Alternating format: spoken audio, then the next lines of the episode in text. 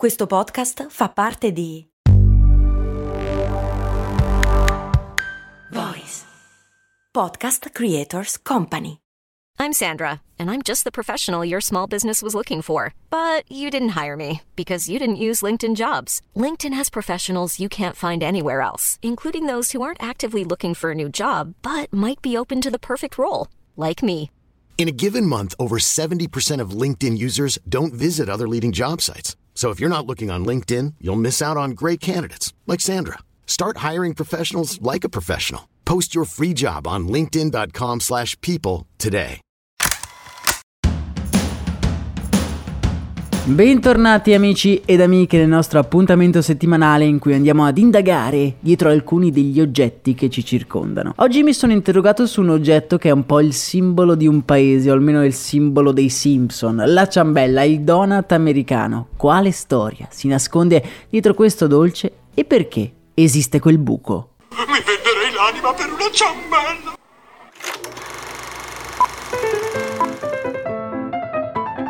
La storia del donut comincia molto tempo fa e molto probabilmente in Europa, a cavallo tra l'Olanda e la Germania. Siamo alla fine del Settecento, quando in Olanda si mangiano dei bignè fritti nel grasso di maiale e ricoperti di zucchero. Loro lì li chiamano oliekoeks, spero si dica così ma non credo, beh vuol dire torte all'olio. Un dolce facile da trasportare che portano da Amsterdam fino a Nuova Amsterdam, una città che diventerà poi famosa con il nome di New York.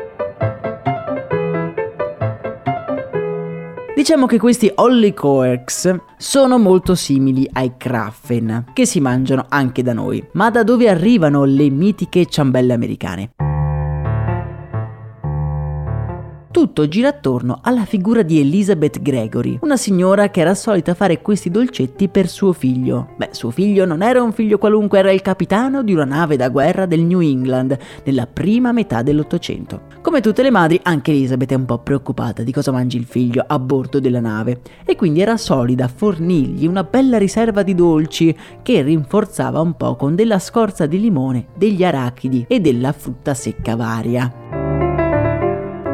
Elizabeth non si accorge che aggiungendo tutte queste cose all'impasto, beh, ha un po' esagerato. Essendo troppo pesanti, durante la cottura rimangono un po' crude al centro. Sulla nave i marinai non vedono l'ora di mangiare questi dolcetti, ma sono anche costretti a togliere il centro perché era la parte più cruda. E proprio in quel momento, su quella nave da guerra, è nata la ciambella col buco.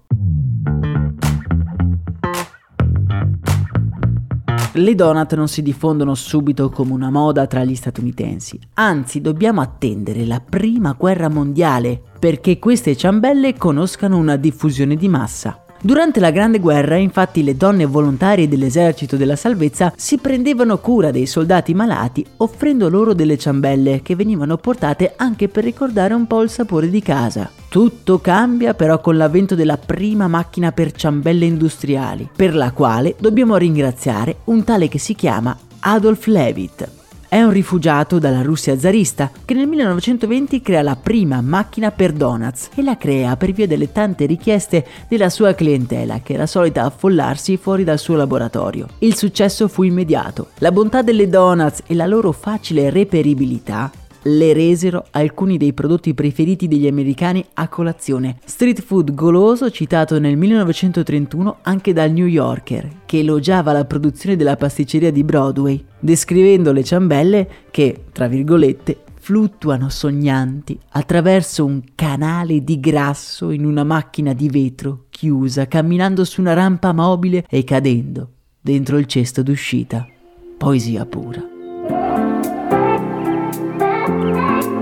Macchine ingegnose per l'epoca che garantivano a Levitt ben 25 milioni di dollari all'anno. A fine del 1930 un famoso chef di origine francese decide di vendere la sua ricetta dei donut ad un certo Vernon Randolph, che affitta un negozio nel quale produce ciambelle per i negozi di alimentari locali. Il profumo di queste ciambelle è però talmente inebriante che i passanti chiedono a gran voce a Vernon di potergliele vendere direttamente a loro. Attraverso una piccola finestrella sulla strada, Vernon inizia così a vendere i suoi celebri dolci. L'insegna fuori mostra un nome che diventerà un po' il simbolo delle ciambelle americane, Krispy Kreme, che è ancora oggi una delle catene di ciambelle e di caffè più famose di tutta l'America. Attualmente la catena più famosa al mondo è Dunkin' Donuts con più di 10.000 punti vendita e serve ogni giorno ben 5, ben 5 milioni di clienti. Numeri incredibili! Nati tutti da una madre preoccupata che il figlio mangiasse bene al lavoro. Se vi piacciono questi episodi lasciatemi raccomando 5 stelle e consigliateli ad amici e colleghi. A me non resta che augurarvi una serena giornata e se oggi volete fare un piccolo sgarro, beh, perché non lasciarci vincere dall'irresistibile dolcezza di una ciambella? Un saluto da Max Corona.